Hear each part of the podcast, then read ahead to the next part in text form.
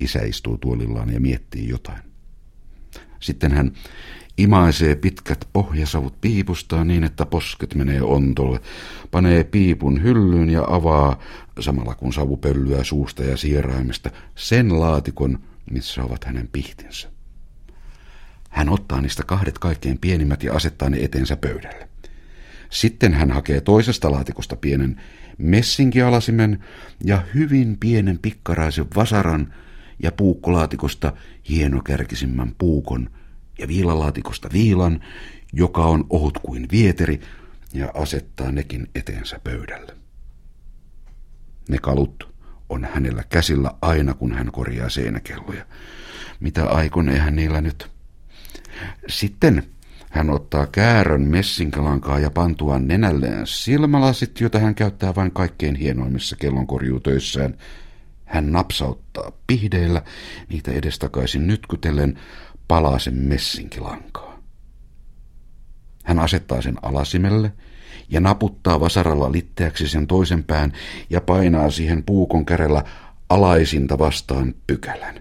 Sitten hän Pihdellä yhä lankaa pidellen viilailee pykälää suuremmaksi ja teroittaa langan pään ja pyöristelee sitä. Mikä ihme siitä tulee? Siitähän voi tulla onki. Isä tekee onkea, tekee kuin tekeekin. Hän koittelee sormellaan sen kärkeä ja väkää ja antaa minunkin koittaa. Ja se, se sitten vasta on terävä, terävä kuin neulan kärki.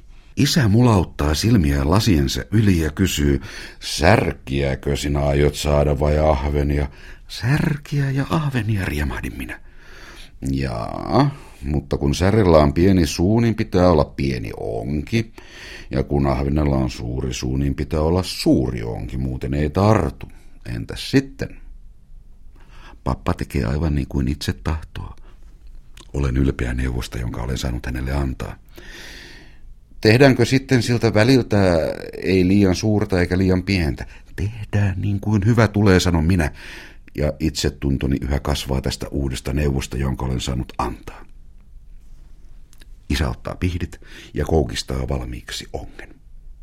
Vielä kiertää hän silmukan sen toiseen päähän, pitäen sitä nenäni edessä hän sanoo – Mahtaakohan nyt passata?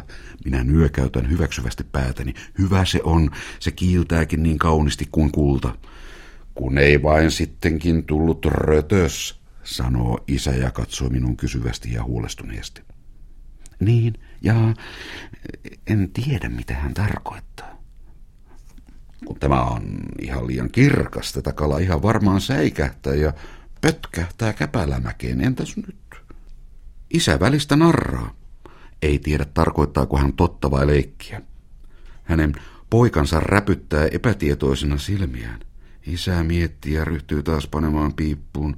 Hän karistaa perät uunin kolpperossa olevaan astiaan, täyttää uudestaan kopan, vetelee pitkiä haikuja, joista muutamia lähettää kiekkoina kattoon, toisia pyynnöstä minun silmilleni.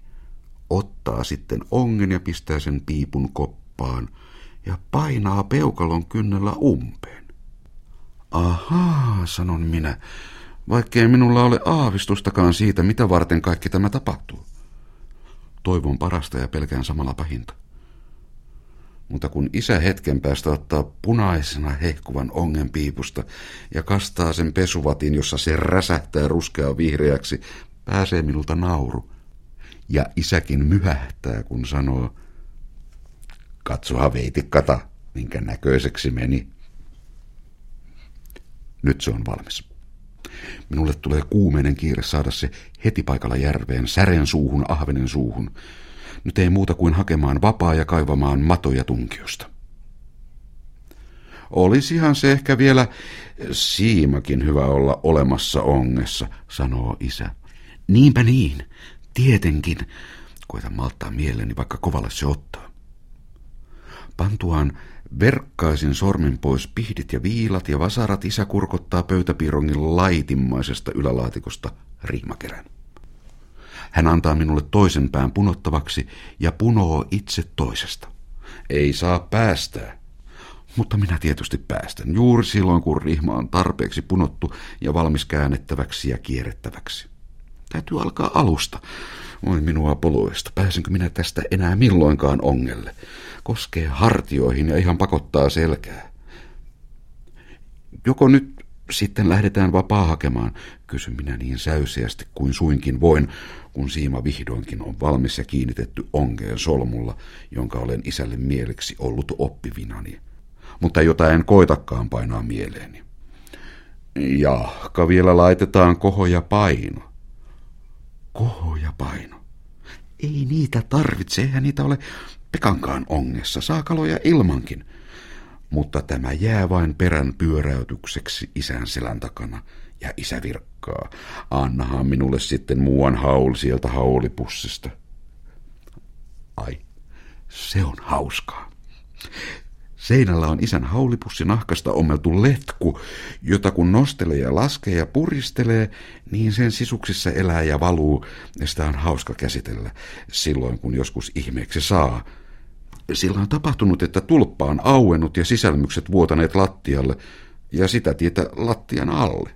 Kaikki henkeni ja ruumini voimat siihen keskittäen, ettei sitä tällä kertaa tapahtuisi, minä saan kuin saankin siitä kämmenelleni haulin, ja pussin onnellisesti ripustetuksi takaisin naulaan. Kynäveitsensä hienommalla terällä isä halkaisee haulin puolitien, painaa siiman halkeamaan ja puree halkeamaan kiinni. Ja sitten koho, sitten koho. Mutta koho löytyikin valmiiksi vuotuna minun suupielestäni, josta olen sen tikkua imeksinyt ja pureksinut siitä pitäen, kun pellolla sen siihen panin.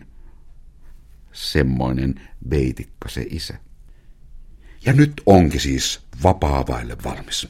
Ja samassa isä jo tulee takaisin huiskuttaen pihlajaa häntänä perässään, jolla ripsauttaa minua silmille ja puhaltaa juoksujalassa samaa tietään liiterin eteen.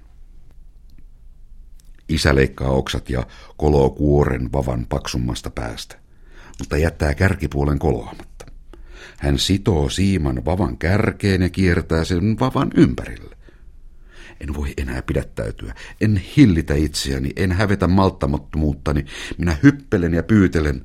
Anna nyt jo. Kyllä se on jo hyvä. Anna hyvä isä. Se on kädessäni. Minä karkaan. Mitenkäs sanot? Ki... Ja minä karkaan taas. Mitenkä? Kiitos, hyvä. Enempää hän ei minulta saa eikä luultavasti tahdokkaan.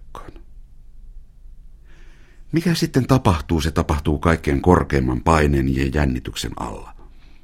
Siinä on puutarha, jonka läpi, aita, jonka yli, piannar, jota pitkin, heinikko, jonka puhki, pelto, jonka poikki minä karkaan suoraan sillan korvaan, nelinkontan maahan, kourin turpeeseen kiinni, jota revin ja raastan, ja saan käteeni lieron, jonka toinen pää tulee ja toinen menee menojaan, saan sen huohottaan ja vavisten, miten kuten onkeen, ja ongen veteen koljon virran rantalimakkoon ensimmäisen sillan arkun varjoon. Kuinka kauan siinä seisoin ja tuijotin kohoon ja kuinka se sitten oikein oli tapahtunut, en muista. Liikahtiko koho vai tunsiko se kädessä ja tempaisin. Muistan vain sen, että pääni päällä ilmassa jotain lentää ja laulaa, ja että minä makaan heinikossa kontallani ja pitelen ja puristan jotain, joka sätkii ja potkii, ja että minä purtuani sitä niskaan syöksen kotia kohti. Kirkuen kuin puukko kurkussa, että minä olen saanut sären. Minä olen saanut sären. Ryöpsähdän minä kyökkiin ja huudan ja vaadin, että se on heti siivottava ja voissa paistettava.